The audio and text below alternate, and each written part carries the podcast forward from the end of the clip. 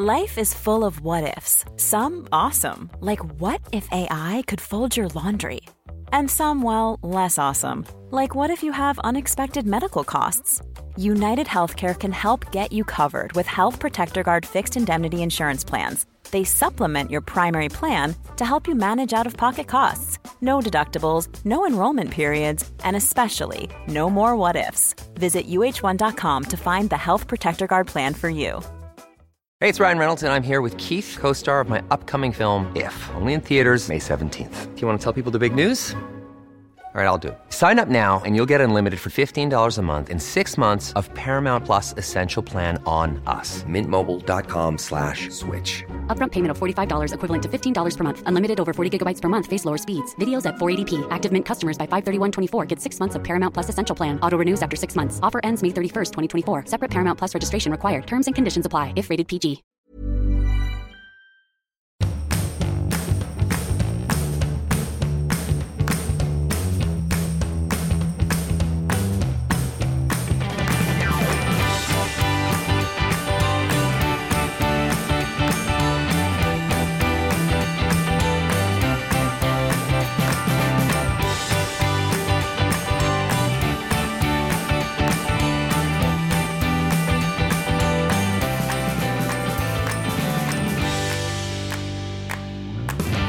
Ja, medan jag satt och väntade på dig, medan du letade efter din dator som hade gömts av teknikansvariga i huset, hittade jag en liten bok, Lilla fälthandboken Strandens växter och djur. Mm.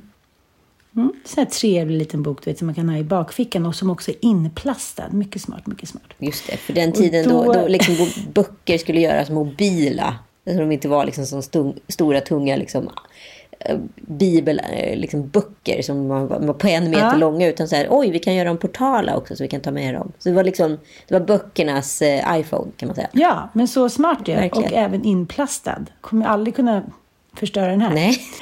Men då läste jag i alla fall om eh, krabbor. Bara för att vi satt på middag häromdagen och det var någon som sa så här, men gud, vi har varit på västkusten och barnen är besatta av krabbor. Mm. Jag kommer ihåg när vi var i Thailand, när barnen, de stora barnen var små och man vaknade efter jetlag, typ tre på natten och de skulle säga krabbor. Man bara, men jävla krabbor. Men de är ju ganska underhållande när de springer så här som snabba små i, illrar på stranden. Så, det är något speciellt med, med krabbor. Hur som helst, då läste jag. Små vinglösa kol, kolem, kolembola slash hoppstjärtar. Jag vet inte ens om, om det här ja, men det är någon liten krabba då. Små vinglösa leddjur som tidigare räknades till insekterna. Några arter anpassade till att leva nära, men aldrig i vattnet. Jag tänkte lite angående det som pågår i världen, att så här, man kan ju ändra rubrik och man kan ändra liksom vad man kallar allting. Men jag bara känner så här, allting ska ju anses som nytt, men ingenting är ju nytt. Allt förblir detsamma, fast med nya rubriceringar. Det är som en stor så här, kvarnsten som egentligen bara snurrar runt. Alltså du vet, om man skulle rulla en kvarnsten liksom, Mm. över marken så skulle det bli som ett lockigt, lockigt motiv. Liksom. Det är egentligen bara kulissen runt omkring som förändras, men vi står still på ett sätt. Och så upplever vi då i denna kuliss att vi faktiskt utvecklas och så allting går framåt. Men mänskligheten består ju. Alltså vi är skapta, programmerade på ett sätt sedan medeltiden och framåt. Så egentligen är det ju bara den teknik och hur samhället ser ut runt omkring oss som justeras. Men vi är samma individ. Och det märker man ju inte minst både på sociala medier och inom vissa liksom, eh, ja, religioner och kulturer och så vidare. Att eh, ja, man gör saker som man gjorde förr i tiden. Ja, och det blir också så otroligt tydligt tycker jag så här mot slutet av sommaren när eh, människor har gått på varandra, vare sig det gäller sin kär, sin svärmor, sina barn, att nu är det liksom lilla primushjärnan som är framme. Man är så här, det känns som att det är liksom små loppor som är på mig. Jag vill bara liksom vägglöss som rinner ner på min kropp. Mina barn är så här, så, nej, äh, mm. Och eh, man tror ju alltid så här att nu är det semester och nu ska vi liksom, eh, nu ska vi kitta samman och nu ska allting bli underbart. Och sen så i september, oktober så är skilsmässovåg. Så det, det är inte bra för oss att ha semester. Men jag tror att det är bra om vi är många. Och du har ju varit iväg på semester nu. Till Normandie cyklade jag och barnen på en tandem. Det är många som cyklar i Normandie, har jag läst. Tour de France går ju i och för sig där. Så. det hade varit min största lycka om jag hade sett till Tour de France. Eh, i- Små, små ben som snurrar runt. Utför ett stup. Låt oss prata om detta som eh, både, menar, om man har det göttigt och alla passar ihop om man säger så och har kanske lite samma ambitionsnivå med, med vad ledighet ska vara och pra, saker att prata om och samma inställning till barn och liknande så finns det inget ljuvligare än att vara ett större gäng. Nej, och plus att liksom jag och Patrik och Roman och Lina, vi har ju känt varandra så sjukt länge. Och sen var Linas kompisar där också, Christian och Mikaela, som jag också träffade på Hydra. Så att, och sen så var det liksom Romans franska kompisar. Då vet man hur man funkar med varandra. Så att det behövs inte liksom ge så mycket order eh, för att det ska bli liksom, ja men vem är matlag, vem är disklag, vem tar hand om det här för att vi Mm. åker till Romans familjs, eh, ja, slott är det väl? Eller gods liknande. Nej, nej, men det är det sjukaste. Det är som ett skämt. Det är som att du har tagit med dig typ en kuliss och tagit lite bilder. Det, men det kändes ju lite Du så. har aldrig sett något liknande. Nej men du vet, men det tar två och en halv timme att bila då från Paris och jag kör. Och eh, man, jag följer liksom GPSen och runt omkring så, så här kommer man in i det här normandianska landskapet som är liksom som Frankrikes Toscana med liksom böljande kullar och liksom vart du än kollar så är det typ den perfektaste murgröna som klättrar ut från någon vacker mur liksom. Och de här små kyrkorna, de här små byarna som bara liksom ligger i de här dalarna och ser ut som att de har varit identiska sedan flera hundra år tillbaka. Eh, Mm, ja, men det är så vackert och de här korsvirkeshusen som är liksom, vi kan se på engelska landsbygden nere i Skåne och alltihopa. Men i Normandie har de liksom en uppgradering till på något sätt. De har liksom de jobbar också med såna här eh, små singelträplattor överallt. Både på tak och väggar som jag tycker typ är det vackraste som finns. Eh, Det heter spån. Heter det. Eh, och i olika färger. Mixat med tegel i olika färger på fogen. Alltså de har verkligen... Man ser hur det franska liksom sprunget utav eh, mod i, i själva liksom arkitektur och design kommer från liksom slumpen. Från någonting som lappades och lagades i generationer. Och det blev ett patchwork. Och så man ställer sig en liten bit ifrån och tittar på det. Och bara, hmm, det blir ganska snyggt. Vi kan plocka in den här känslan och idén i hemmen. I de moderna hemmen och så vidare. Finns ju även här på Gotland en del. Ja, exakt. Det. exakt. Och det, det är så jävla... Ta en liten stund. Det är så jävla vackert för det är någonting som har liksom växt med tiden och det är det som gör det så Mm. oemotståndligt. Så hur som helst, jag vet ju att det ska vara ett vä- väldigt fint gods men jag vet liksom inte omfattningen av detta.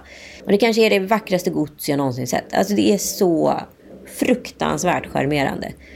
Och det är liksom deras familj och ägt sig där i 20 år och det kommer väl ärvas till barn i generationer, I guess. Och eh, ja, det är mark som ingår som är liksom som aldrig tar slut och eh, när man väl springer längs med den där marken så går man uppe på en höjd och då ser man att det ligger ett gods bredvid som är minst lika stort med li lika mycket mark och mitt emot och på andra sidan. Så att det verkar vara som eh, de rika parisernas eh, semesternöjen kan vi säga. Nej, men det är helt underbara bilder. Jag bara ryser. Det, eh, på din Instagram nu. Det är en bild där eh, barnen sitter ja, men vid ett stort, vackert, liksom, rustikt träbord. Och sen är det bara de här träden och de här färgerna och den här buskarna och marken. Nej, men det är helt magiskt. Men nu ska inte jag låta så himla, liksom, vad ska jag säga, människorasistisk. Men ni har ju ändå nailat liksom, en bra kombo. För att det inte ska vara så här. För det som jag tycker ofta när man ska vara många som sätter lite käppar i hjulet. Det är ju att alla jävlar man umgås med idag har mellan tre och sex barn. Ja. Så ska man då dra ihop ett litet gäng, vare sig man bor liksom i slott, koja eller tält eller på vandrarhem, så är man liksom men man är underminerad hela tiden. Det är alltid så här 60 fler barn än vuxna. Och du vet ju barns energier om någonting ja, men blir, går lite snett eller något bråk sker, då blir det ju liksom en dominoeffekt som oftast bara slutar i någon form av fältslag. Ja, precis. Men, Ja, du blir ju här rätt fort du- outnumbered liksom, ifall det är fler barn än vuxna. Precis, och det är där både eh, äldre människor kommer in. Så nu ska de äldre människorna eh, förhoppningsvis ta barnen och gå och lägga sig och eh, visa på traditionen att barn och vuxna går och lägger sig tidigare. Men här, är- din kompis Lina har inga barn. Nej, och Romain och eh, Patrik har ju då eh, Patrik och Ramis son, eh, min kompis som gick bort, eh, Marlon. Eh, men i och med att Rami dog innan Marlon föddes så eh, har ju liksom Romain varit mm, ja, bonuspappa plus plus för honom hela tiden. Liksom. Eh, och sen så var det två franska tjejer där eh, som också hade med sig barn. Så det var liksom fem barn på, på nu ska vi se, låt säga tio vuxna. Ja, den perfekta kombon. Och också Och lite olika eh, åldrar och sådär. Män. Penny var äldst. Ja, och män som tycker att det är kul att pyssla i köket. Precis så. Ja, Ja, det, så det var ju liksom, ja men det var ju ett eh, drömupplägg. Det kan man ju inte klaga på. Och sen så Ja. var det ju liksom, det fanns pool, det fanns såna här små offroad-hojar och, och eh, bilar som man kunde köra i terrängen med. Liksom. Det finns, fanns tennisbana och liksom långt ifrån havet. Så att eh, då handlar det om att liksom vara där mycket. Och jag har ju alltid drömt om ett ställe som inte är vid havet. För att jag vill ha liksom ett landställe där faktiskt liksom man är på landet. Och sen om man vill åka till havet så ska du kunna sätta sig i en bil och åka dit. Liksom. Men eh, just de här ställena som blir vid havet och inget ont om det. Det är ju supercharmigt, en helt annan typ av semestrande. Det blir ju att havet hela tiden tar över scenariot på något sätt. Man är inte riktigt hemma. Det är liksom mer som en form av eh, garderob för ombyten till havet eller aktiviteter som händer där borta hela tiden. Det finns någonting när det är så många vuxna och så få barn. För då skapas en naturlig community. Barnen tar hand om varandra. Men vi är fortfarande tillräckligt många vuxna för att alltid se och ha koll på barnen. Och alla går liksom ner i varv. Och jag kände att liksom det här var första gången på den här semestern, eller vad jag ska kalla det för, de här olika semestrarna, som jag kom ner i varv och kände liksom lugnet komma till mig. För att barnen var i säkerhet. Jag kunde släppa det där ansvaret som jag har, som jag i vanliga fall alltid känner när jag reser själv med barn. Även i Turkiet, även fast vi var två familjer och sådär, så vet jag så här att jag känner ändå en oro när att de alla är i poolen och jag kanske inte är exakt precis bredvid. Att jag hela tiden har en oro i kroppen att jag måste springa dit och titta var femte minut minst. Liksom, att så här, allt är okej. liksom. Och helt plötsligt så finns inte den oron längre och då jag bara kände att jag, sömnen kom till mig. Och jag sov så mycket. Nej, men, men säg vad man vill. Eh, det är ju härligt att ha ett ställe att landa på. Sen kan jag känna så här. Sen kan man ju utgå från det och hitta på grejer eller hyra ut ett sommarställe. Men jag, jag tycker att det har varit ganska tufft de två senaste åren. Just eftersom vi är så många. Och det går inte alltid att förutse. De är så otroligt olika åldrar också. Så att, och Ilon har sin tjej och sen ska de jobba, sen ska de hit och dit. Så helt plötsligt blir det liksom att man kommer hem till någon och är sju istället för fyra och är så här, hejsan, sorry, hehe, det fanns ingen båtbiljett, är det okej? Och det är ju okej om man liksom bor stort och man har det göttigt, men, men jag, jag tror mer att jag pratade med Sanna om den här kroppsminnen igår, att den tiden när jag var liksom ensamstående med de stor, tre stora killarna och man var helt beroende av vänner och eh, vi hade en liksom väldigt jobbig skilsmässa så vi hjälptes inte åt, eller ja, inte från ena sidan i alla fall. Att när jag hamnar i det där när jag liksom inte har någonstans att ta vägen utan man får komma med myssen i handen. Jag mår väldigt dåligt av det liksom. Och eh, det finns inte paritet till hur verkligheten är. Men att just när, när man har varit med om saker på en viss plats som har liksom satt sig i ens DNA så kommer det ganska snabbt upp igen och tar över. Liksom. Nu pratar vi om den gamla hjärnan igen. Att det är så här eh, att man liksom Ja, man måste stand, stand and fight for your kids, typ. Eh, fast det handlar egentligen inte om det, det är bara en känsla som kommer till en. Liksom. Och eh, det där ställer ju till en det här med att vi är så jävla omoderna i hjärnan, men samhället har utvecklats så himla mycket. Och jag tänkte på det nu när jag läste om det som hände på hissingen Om de här två eh, unga killarna som körde över sin mamma då och, eh, och hennes nya kille. Mm. För att de då, ja, de är ju romer, romsk kultur handlar ju, ja, kvinnosynen Ja, det är jättemycket heder att, i det också. Ja, jättemycket heder och, och det här har man ju såklart haft problem med som i många andra kulturer där, där kvinnan fortfarande liksom lever under den normen att man säger ja, men man tar liksom finska zigenare, så då får man inte gå in i köket utan kjolen om man har börjat använda det. För att då liksom anses det vara orent och man får inte ha något som står på stolar eller golv på bordet. Och det är mycket liksom som lever kvar. Uh, och jag tänker, jag vet inte, du vet den här serien Katitzi som gick när vi var små. Mm. Som jag tycker romantiserade romernas liv väldigt mycket. Det var ju många som kom på finska romer som kom till Sverige på 60-talet. Och eh, de höll sig vid sidan av samhället. Ja. Det var ju, ja, men de bodde ofta i eh, ja, men, liksom mobila hus, man ska säga. Och eh, ja, de har ju alltid varit förtryckta. Liksom. De har väl alltid varit ett nomadfolk ja, liksom, och på olika sätt tagit sig, även om, även tillbaka till det, även om kulissen förändras så är de fortfarande ett nomadfolk. Även om hästarna byts ut till en bil eller en husbil så är det samma. Jo, men de, när de kom hit på 60-talet så livnärde de sig då på handel. Och det har många, alltså nomadfolk gör ju det såklart. Liksom. Ja. Och då, ja, men då höll man sig utanför samhället för då klarar man sig bättre från ingripande av myndigheter. Så blir det ju såklart. Om man liksom inte syns eller hörs, då är det inte så många som bryr sig om en. Och det här påverkar ju såklart kvinnor och barn i mycket högre grad än männen, vilket det alltid gör. Liksom. Och kvinnor blir ju såklart alltid liksom då marginaliserade till någon form av eh, ja, barnaföderskor och upprättande av hemmet och ta hand om det praktiska under tiden männen då ja, lever sitt liv precis, precis som de vill ha och skapar sin historia. Liksom. Ja, och det är liksom ingen som riktigt visar intresse för att integrera dem i samhället heller. Liksom. Och då är det klart att hederskultur och att man ska gifta bort unga flickor och all mansdominans, den lever ju kvar. Man har sina egna lagar och regler. Och eh, jag bara kände när jag läste om det här att det var, jag bara kände att gud, det kommer, vad svårt det är att förändra det här. Vad svårt det är att liksom tro att vi ska vara så himla moderna och förändra när allting typ ser likadant ut ändå. Männen i bilen ska ha kört på mamman och den 40-åriga mannen för att mamman var i relation med 40-åringen som inte är deras pappa. Mamman har träffat en ny eh, man, de bor på Hisingen i Göteborg och eh, lämnat då eh, pappan. Ja, och, och det ja, måste finnas en orsak till det. Liksom. Ja, de har tröttnat på varandra eller Precis. har varit kontrollerat eller någonting.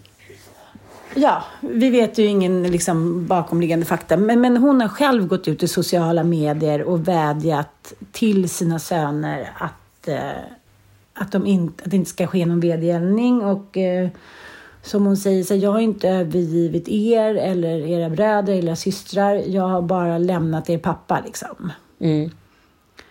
Ja, men då har det då efter det här har hänt så har det då hållits en eh, romanikris. Vet du vad det är? Nej. Det är Nej. lite som Cosa Nostra Men, eller? Ja, precis. Och även det som eh, men, Diamant har skrivit om i sin bok. Att så här, ja, det ska vara en, ja, men, som en egen lag. Liksom. En, ja, men, en egen domstol där man bestämmer då ja, men, om, ja, men i det fallet är det så om någon har mördat en andra son då, då kan den eh, på något sätt gå fri då om man betalar en, en viss summa då. Och så blandar man inte in polisen. Och eh, det här är ju då inte alla romer som praktiserar det här, men vissa romska grupper praktiserar det här romani kris. Och då, eh, det betyder då domstol eller lag på romani. Och då talas det endast romani och hela processen då, den sker, ja, man pratar bara, det sker muntligt. Och då är det uteslutande män såklart, vanligtvis äldre som är då ja, men respekterade inom, ja, respekterade auktoriteter. Och, eh, ja, och sen bestämmer man då hur, vilket straff som ska liksom, ges då. Det vanligaste straffet är böter, men det kan ju också bli då att man utesluter någon tillfället eller för alltid. Liksom. Och det här är då traditioner och resonemang och det här är ju ja, men det här har ju funnits i, eh, i alla tider och målet är att uppnå någon form av försoning. Och sen ska man då avslöja källan som, som, som ligger bakom då varför krisen har uppstått. Då, då. Pojkarna då anser att mamman har varit otrogen mot pappan.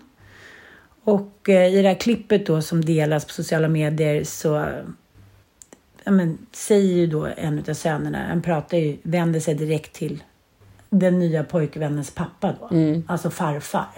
Vi kan väl lyssna. De dribblade sig på gatan efter att jag var klar med dem. Vet vem som helst nästa semester. Det ska vara på Silvervia. Alltså, de är då så arga på den nya mannen så att de har glömt mm. bort att de har en mamma. Hon har blivit mm. liksom så sekundär som hon har, är i den kulturen antar jag. Mm. Hon är den som föder mm. dem men det är papporna som liksom äger föräldraskapet utav söner. Det är utan konsekvenstänk runt om. Och, ja, Precis. Bara vansinnig testosteron som sprutar. Ja, det är deras heder då. Ja, men deras heder är då hotad, familjens heder. Mm. Och då är då farmor och farfar skyddat de här eh, pojkarna då. Mm. Så de är också gripna. Ja. Ja. Jag tycker bara... Han säger också då i den här filmen som ni hörde, vi visade vilka vi är. Vi körde över din son och vår mamma. Så det är ja, mycket, ja, men det är mycket manlighet. Det handlar ju om någon form av så ursprungsmanlighet. Mm. Även om kulisserna har förändrats så är det ju samma liksom, grottmentalitet mm, mm. som vi liksom haft tidigare i historien. Det är, det är som sagt ingenting som förändras. Jag, jag kommer liksom aldrig bort från det här att allt är precis Nej. som det alltid varit. Vi kan bara sluta lura oss själva att vi utvecklas som art. Vi gör ju inte det. Mm, mm. Nej, nej, men jag blir, jag blir helt knäckt när jag gör såna här grejer. För att det, jag, jag liksom mm. står inte ut med heder så länge till. Liksom. Eh, för det nej. är inte i linje med någonting som har med vårt samhälle att göra. Jag, lever, jag själv en god vän som är liksom utsatt för hederskultur. Och liksom, det finns ett pris på hennes huvud. Liksom. Och då är det liksom, sitter ju mm. någon människa i princip i en grotta någonstans i liksom, mm. ja, Mellanöstern, jag vill inte gå in på vilket land, och liksom säger att så här ska det gå till. Fast den här personen har aldrig lämnat den här grottan. Den sitter där och lever som man gjorde för 400 år sedan. Och så liksom dikterar mm. då lagar som bara ingår i den här viss lilla kulturen. Och det här ska då praktiseras utav män som bor i ett demokratiserat land. Men lever med mm. de här jävla, förlåt, grottlagarna. Och om de mm. inte genom, upp, genomför de här, då, då försvinner familjens heder och då blir de liksom nerkastade för någon jävla ätterstupa i, i social välfärd i, i, inom de här liksom, kretsarna. Det, vilket blir helt, det är helt sinnessjukt. Det är helt sinnessjukt att de här systemen pågår och får pågå. Liksom. I'm Sandra and I'm just the professional your small business was looking for. But you didn't hire me because you didn't use LinkedIn jobs. LinkedIn has professionals you can't find anywhere else, including those who aren't actively looking for a new job but might be open to the perfect role, like me. In a given month, over 70% of LinkedIn users don't visit other leading job sites. So if you're not looking on LinkedIn, you'll miss out on great candidates like Sandra. Start hiring professionals like a professional. Post your free job on linkedin.com/people today. Quality sleep is essential. That's why the Sleep Number Smart Bed is designed for your ever-evolving sleep needs. Need a bed that's firmer or softer on either side? helps you sleep at a comfortable temperature? Sleep Number smart beds let you individualize your comfort so you sleep better together. JD Power ranks Sleep Number number 1 in customer satisfaction with mattresses purchased in-store. And now, save 50% on the Sleep Number limited edition smart bed for a limited time. For JD Power 2023 award information, visit jdpower.com/awards. Only at a Sleep Number store or sleepnumber.com. Nej, och det har tydligen varit flera sådana här kriser då där de har liksom försökt komma fram till vad som är rätt. Och nu, nu har en av pojkarna säger också vid att så här, så här, liksom, det här är vad som händer i vår familj. Om man liksom är otrogen, man hamnar i graven typ. Och det gäller inte bara män liksom. Nej. Mamman har ju också lagt upp en video där hon vädjar. Hon har ju såklart nåtts av det här eftersom hennes nya pojkväns pappa har ju varit kallad till flera av de här kriserna men inte kommit. Okej. Okay. Så att, ja, så att hon har ju då också vädjat via sociala medier. Så här, jag vill inte såra er och så här, det, det, här är ingenting mot er utan det är bara att jag har lämnat er pappa och sådär. Så att hon, eh, jag bara tänker den rädslan hon har levt med hela tiden. Det är bara så jävla hemskt liksom. Och, ja, men det är eh, liksom samhället som pågår parallellt med samhället och det ser vi ju överallt. Ja, men liksom, överallt, i alla samhällsklasser, i alla etniciteter så, så mördar vi ju kvinnor och redan i år så är det 19 misstänkta mord. Som liksom kvinnor som blir mördade av män som de har haft en relation med. Ja, men jag tycker det är så jävla sorgligt också att även om man de här senaste morden när de här kvinnorna har då skickat bilder till sina släktingar de har blåtiror och är misshandlade. Att det finns en sån vanmaktskänsla liksom. Mm. Man, till slut orkar man inte anmäla någon för att ingenting händer. Och det enda man känner är att jag blir ändå inte trodd och jag får ändå inte skydd. Så här är bevisen om jag mördas. Mm. I Sverige 2022. Jag tycker det är en jävla skam alltså. Ja, ah. Nej, det är svårt. Jag undrar mm. liksom hur hur man ska komma till bukt med det här för att eh, det uråldriga liksom, systemen eh, mm. liksom pågår parallellt med samhället så måste det ju demokratiseras för att funka i samhället. Annars så, hur ska man göra? Man kan ju inte kicka ut liksom, och skita i alla och säga så här, men okej, men ni får vara ett nomadfolk. Ni, har, ni får liksom lösa det här själva. Liksom. Jo, men det är det som är hela Uppdraget i samhället är ju att skydda kvinnor och det går, helt omöjliggörs ju liksom, i de här dubbla liksom, lagarna. Jo, men det finns ju någonting i att man vänder bort blicken och tittar åt andra håll som vi pratade om i förra veckans podd. Då pratade vi om att man tittar tillbaka på ett Sverige som inte finns längre och som man längtar tillbaka till. Men vad är det man längtar tillbaka till? Men det är bara ja, vissa personer som är, är utvalda i, den, i det samhällsuriet. Liksom. Jo, men problemet är om man tar emot människor och låter människor komma till Sverige och låter dem leva i marginalen. Mm. Då är det klart att de inte integreras i svenska samhället och svenska värderingar. Och det är klart att jag tycker att alla ska få ha kvar sina traditioner. Men jag tror att det som det handlar om mest är att, när man, att man inte orkar integrera människor och låter dem leva ja, men, i utanförskap. Vilket gör att de känner sig rädda för att ha kontakt med myndigheter eller med brottsjourer eller vad det Till att börja med så handlar det väl om att då... de inte ens hamnar på SFI, att de inte ens kan lära sig språket och då har man inte heller, då är man inte heller en del av samhället för man kan inte läsa en skylt som står på gatan. Nej, men då är man ju smoked salmon, så är det ju bara.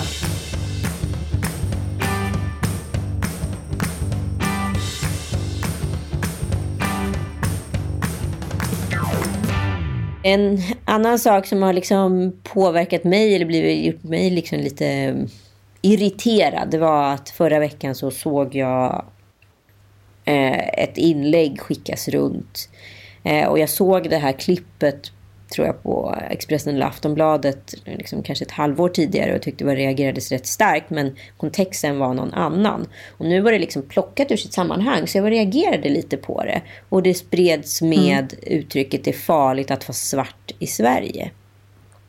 Mm, mm. Uh, och uh, det är jättemånga liksom influencers uh, som har liksom delat det här. Alltså jag såg det ju i flera influencers feed och Bland annat liksom eh, Nour El Refai har, har, ju skrivit om det här. Och, och Luai Mohageb, eh, som är civilanställd inom polisen, har skrivit en debattartikel om det här i Expressen förra veckan. Mm. Eh, som jag fick tips om via Elaf Ali. Och eh, han säger liksom att han nåddes av nyheten eh, via ett delningsinlägg på Instagram. Stories hur en man blev liksom nedknuffad på spåren i Högdalen utav en kvinna. Och eh, orsaken ska ju då ha varit till eh, att, hon, att det var ett rasistiskt motiv, att han var svart. Eh, men mm. det han ifrågasatte då om det var en våld, liksom, rasistisk våldshandling eh, av en vit kvinna mot en svart man mitt på ljusa dagen. Liksom. Ehm, och då går han igenom liksom förundersökningen och ser då att den här kvinnan inte bara benämns som liksom en vit kvinna utan eh, och som har utsatt en afrosvensk då. Eh, det här är liksom inte bara en vit kvinna utan det är liksom en vit hemlös kvinna Hon var gravt alkoholiserad vid tillfället. Hon är 2,3, 32 promille i blodet. Hon har liksom en historia mm. av psykisk ohälsa och flera oprovocerade attacker på personer på tunnelbanan. Eh, oavsett liksom etnicitet. Så det kan inte... Precis. Ja, det, kan, det är väl det som är det viktigaste. Ja. ja, det går ju liksom inte att säga att det här var en vit mot en svart. Det är en sån otrolig förenkling av scenariot. Liksom. Mm. Eh, och eh, hon var också helt hysterisk inne liksom, i häktescellen och eh, var rabiat. Liksom. Så det här mm. Eh, har ju liksom tagits ur sitt sammanhang och blivit någonting annat. Och eh, Nor mm. skriver exempelvis då, i hennes narrativ skriver hon liksom att så här, det här, det måste vi prata om. Att det är livsfarligt att vara svart i ett vitt land.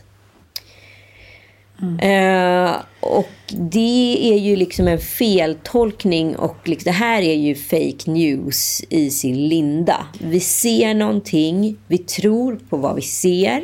Precis som kanske romerna eh, gjorde i det här fallet. De såg någonting, mm. de tror på den förenklade bilden av vad de ser och sen går mm. de till en våldshandling. Och här gör vi ju samma sak fast verbalt. Och det är det här som blir problem. För vi löser ju ingenting med såna här grejer. Vi skapar ju nya problem. Och klyftorna genom att påstå såna här saker ökar ju bara mer i mer i form av något oliktänkande mot, mot ett vi och dem. Vi och dem och vi och dem. Man säger att man inte gör det, men det blir absolut motsatsen. För det här är ju liksom Såklart. inte korrekt. Och jag kan bli galen på att folk sprider såna här saker eh, så ofta. Utan, och jag får också uppmaningar från människor att skriva på listor eller dela inlägg om hitan och ditan. Alltså jag, man känner sig liksom som en dålig människa eller man inte delar en post som är liksom rätt mm. endimensionell historieberättad upp och ner. Liksom. Och det här liksom pågår hela tiden och jag måste bara säga till alla lyssnare, vi har kloka kvinnor i vår publik. Gå inte på sånt här. Snälla, tänk ett varv till. Dela inte sånt här. Skicka inte sånt här vidare. Och säg att det här är sanningen, för det är inte alltid sanningen. Liksom ja, men Luai säger då liksom att eh, det är inte ett dugg farligt faktiskt att vara svart i Sverige. Det är till och med rätt jävla bra att vara svart i Sverige. Utan många andra länder jämförelsevis så är det rätt pissigt att vara svart i. Men just i Sverige är det inte så jävla dumt. Så att så här, det, finns ingen, det finns inget hot att vita håller på att putta ner svarta människor på spåren. Det är inte något vanligt förekommande. Så svarta människor vågar åka tunnelbana igen. Liksom. Det här är bara trams i princip jag vet inte om vare sig du eller jag egentligen har träffat någon när och kär som har 2,32 i blodet. Jo, kanske min far i och för sig. Men att prata med en så eh, men, alko dels alkoholiserad, eh, men dels också så packad person är ungefär som när jag pratar med Frasse och Bobo nu som har varit dygnet runt i två månader under sommarlovet och man ser någon så här puckla på den andra så bara, okej, vad händer nu? Varför gjorde du det där? Ja, det är bara reptilhjärna. Han, gjorde, han, han slog mig. Man bara, nej det gjorde han inte. Eller gjorde han det? Ja, men du vet så här, de bara hittar på, de hittar på på ett barnsätt. Och när man frågar någon då inne i häktet så här, varför gjorde du det? Och någon är skitpackad och tänker så här, jag hittar på ett skäl lika gott som ett annat. Han var svart. Hon kunde lika gärna sagt så här, han var spetälsk. Ja, hon kunde sagt vad som helst och då är det ändå det som plockas upp. Och det tycker jag också är en så sorglig bild av Sverige. Att vi tror att vi ska säga godhetssignalera till liksom våra medmänniskor på Instagram, men vi bara så här befäster rasistiska liksom, för, liksom vanföreställningar som är otroligt förenklade, omoderna och framförallt tycker jag så här, slöa. Folk är slöa. Ja. Ni kan för fan läsa på innan ni lägger ut någonting som ni vill ha cred för som så här, verkligen bara förstör. Ja, men och liksom tillbaka till horpallen och kulissen som bara byter plats. Mm. Liksom. Det här är ju typiskt liksom, mm. förlåt, medeltidsbeteende. Att påstå att ja. någonting är precis som man har sett det med, i en förenklad form. Det här är ju liksom den mm. retorik många av rasistpartierna använder och så vidare. Och liksom när begåvade människor, som jag anser att de är i alla fall, för samma retorik, då är vi alla lika jävla dumma. Förlåt, jag bara Mm, så här, jag står inte ut med sånt här. Det tar oss tillbaka till någon form av dumhets-Sverige som jag hoppas att vi kommer bort. Så vill vi inte vara Mm. de här grottstrukturerna, då ska vi inte hålla på med sån här skit på sociala medier. Det är det som är grejen, för vi är inte bättre än den här snubben i grottan som sitter och skickar sms till sina släktingar och säger att man ska göra ditten och datten och leva på ett visst sätt och ha det på ett visst sätt och så vidare. För att ha någon form av ranking i ett system. Och när vi gör såna här grejer, när vi sprider det här budskapet, då är vi fan inte bättre än dem. Jag är ledsen att säga det. Det är ingen skillnad. Nej, och jag, nej, det är ingen skillnad. Och det sättet man sprider det på, om man ska jämföra till exempel med eh, jag ska ta, horstigmat på 1700-talet. Alltså då börjar det säga att man det var också så dubbel, så jävla dubbelmoral. För kvinnorna då, vad ska man säga, i prostitutionshandeln, de kunde ju på något sätt få ryktbarhet och bli kända och tjäna massa pengar. Men sen så också så kunde de liksom släpas i metaforisk smuts som det står här i avhandling som jag läste idag. Ja, men man, man sjöng om dem. Bellman, tack för den. Han som ska framstå som säger, den godaste typ adels... adelspåksångaren.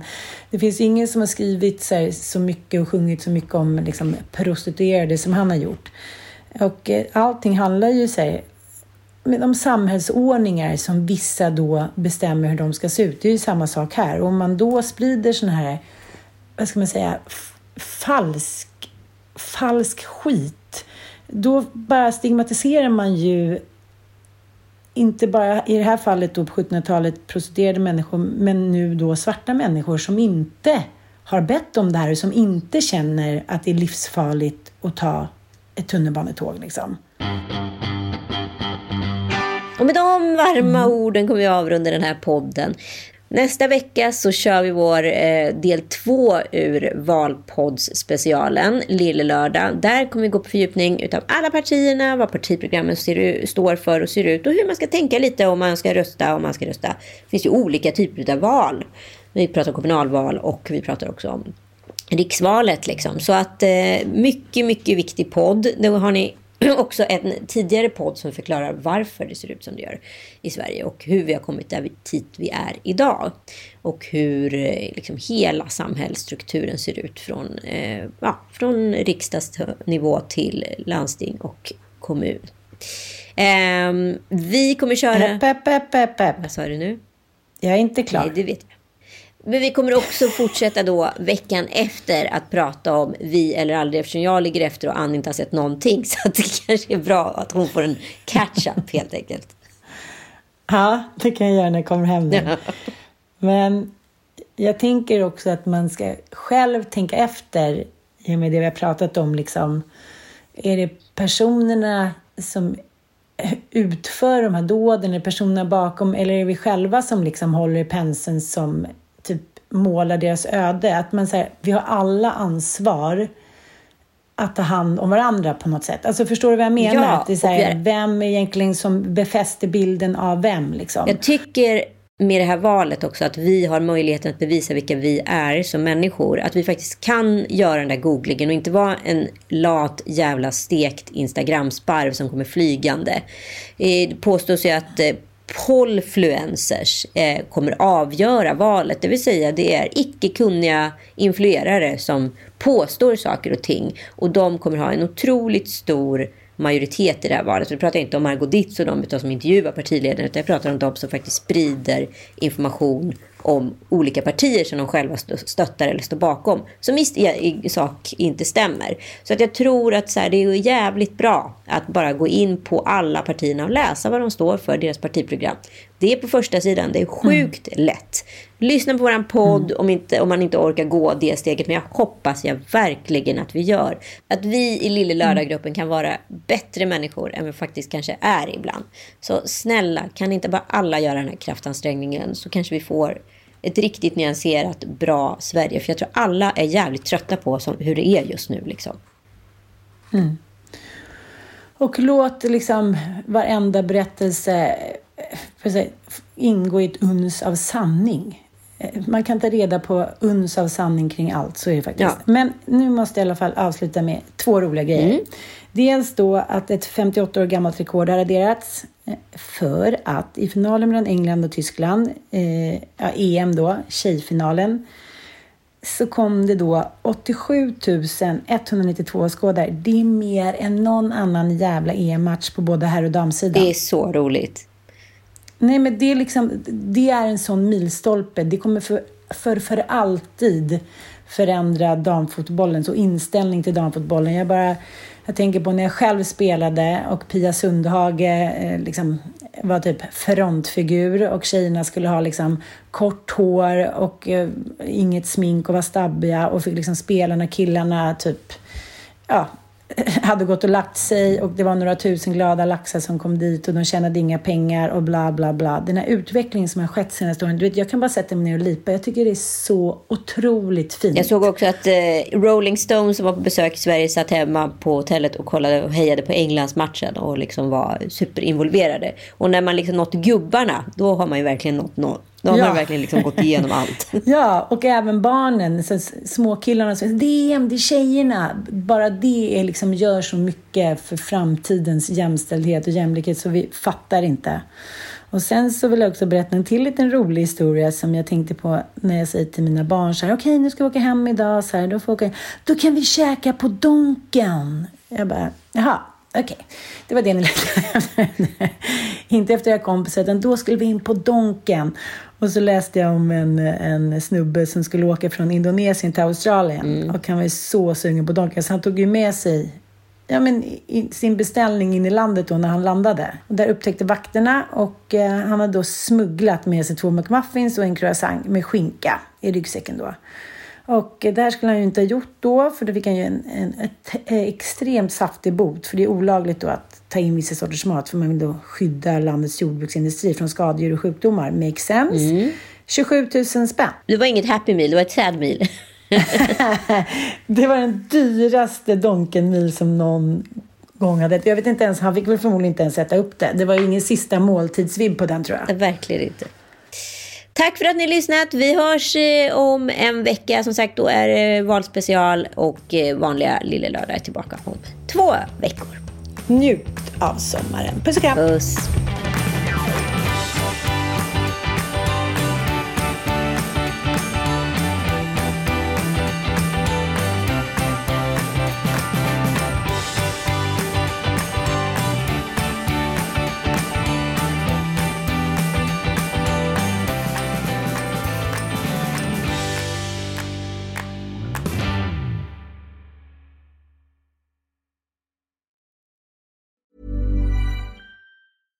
Hey, it's Paige DeSorbo from Giggly Squad. High quality fashion without the price tag. Say hello to Quince.